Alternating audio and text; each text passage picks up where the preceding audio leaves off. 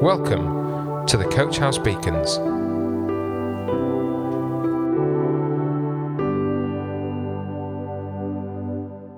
Hello, this is Melanie, and welcome to this Coach House Beacon called Reflections.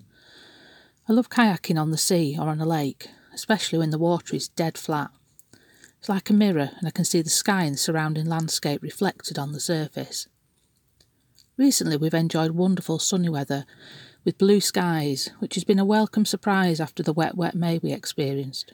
You may have seen beautiful reflections when you've walked around the Lake District, seeing the trees and fells perfectly replicated on the surface of a lake. It makes you appreciate the creation around you as you look at it from a different perspective, not having to crane upwards but looking straight ahead. As I was kayaking, I could see the clouds reflected in the water, and it reminded me of a verse in the Bible, Colossians chapter 1 verse 15. Christ is a visible image of the invisible God. The clouds and vapour trails, high up, are far out of reach, but a down on earth is a perfect copy. This verse talks about Jesus being the reflection of Almighty God. God is far off, out of reach, but becomes visible to us on earth in human form. When the people of Israel were wandering around the desert wilderness, they became disillusioned. They forgot what they'd escaped from and the promises that God had made for their future. They decided to create an image of their own. What they perceived as a distant God, they wanted to be visible and close. So they decided to make a golden statue, an image, a representation. No matter how much they tried, no single image could be reflective of the whole character of God. What they were worshipping was not a reflection of God at all, it was a replacement. The image was created by them, by human hands. In fact, they had been commanded not to make an idol or image in Exodus 20, verse 4.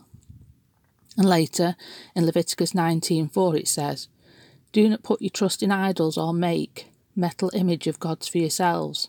I am the Lord your God. Jesus, on the other hand, is the image of the invisible God, is not created as it tells us in John 1 2. He existed in the beginning with God.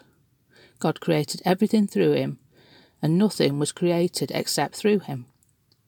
Although Jesus is the image of God on earth, we are told in Colossians 1 verse 19 that Jesus is also fully God. He is not just a perfect reflection, he also has the full authenticity of the original. This is the mystery of the Trinity. Three aspects of a pure and holy God all interlinked. Moses experienced a part of God's power when he saw the burning bush. In Exodus chapter 3, verse 5, God tells Moses not to approach any nearer, then to take off his sandals because he's standing on holy ground in the very presence of God. In verse 6, it tells us, Even when Moses heard God speaking to him, he covered his face because he was afraid to look at God directly. Later, in Exodus chapter 33, Moses asked God to demonstrate his presence again. And in verse 18, he asked God, Show me a glorious presence. In the verses prior to this, we find that Moses is asking this because he wants everyone to know that the people of Israel have the protection of God with them, that are being led to the new land promised to them. It was something of a confidence booster to know that God was supporting and guiding Moses as he led the people. So, Exodus chapter 33, verses 19 to 23 say, The Lord replied, I will make all my goodness pass before you, and I will call out my name Yahweh before you. For I will show mercy to anyone I choose, and I will show compassion to anyone I choose. But you may not look directly at my face, for no one may see me and live. The Lord continued, Look, stand near me on this rock. As my glorious presence passes by, I will hide you in the crevice of the rock, and cover you with my hand until I have passed by. Then I will remove my hand and let you see me from behind, but my face will not be seen. Moses hid in the rock and experienced God passing by.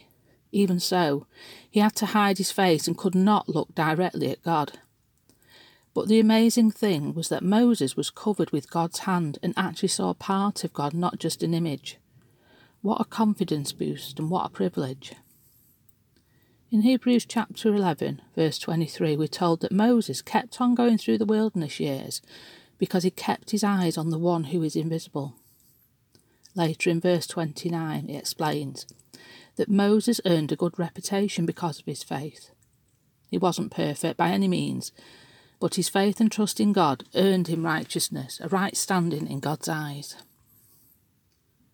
Just like Moses and others mentioned in the Old Testament, the pure power of God is too much for us to handle. In our usual simple state, we have no chance of coming within any distance of a holy God, so we need access in a different way. The Bible tells us that nothing except perfection enters heaven. Hebrews chapter 12 explains how the old system at the time of Moses and the Israelites relied on the priest offering sacrifices for sins, asking for forgiveness continually. However, the sacrifices had to be offered over again. Good news of the New Testament, which retells Jesus' time on earth, is that Jesus became the acceptable sacrifice that only needed to be offered once. We're told that Jesus is the only way to see God and to enter heaven. Moreover, we have the benefit of God's power through His Holy Spirit living in us to bring comfort, peace, and strength. We don't have to wait to enter heaven itself before we experience the power of God. By asking for forgiveness, believing in Jesus and His sacrifice, we can ask for God to be with us every day. Hebrews chapter 10, verses 19 22.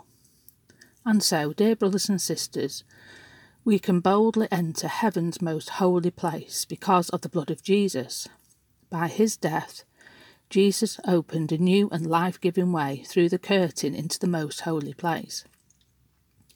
And since we have a great high priest who rules over God's house, let us go right into the presence of God with sincere hearts fully trusting him for our guilty consciences have been sprinkled with Christ's blood to make us clean, and our bodies have been washed with pure water.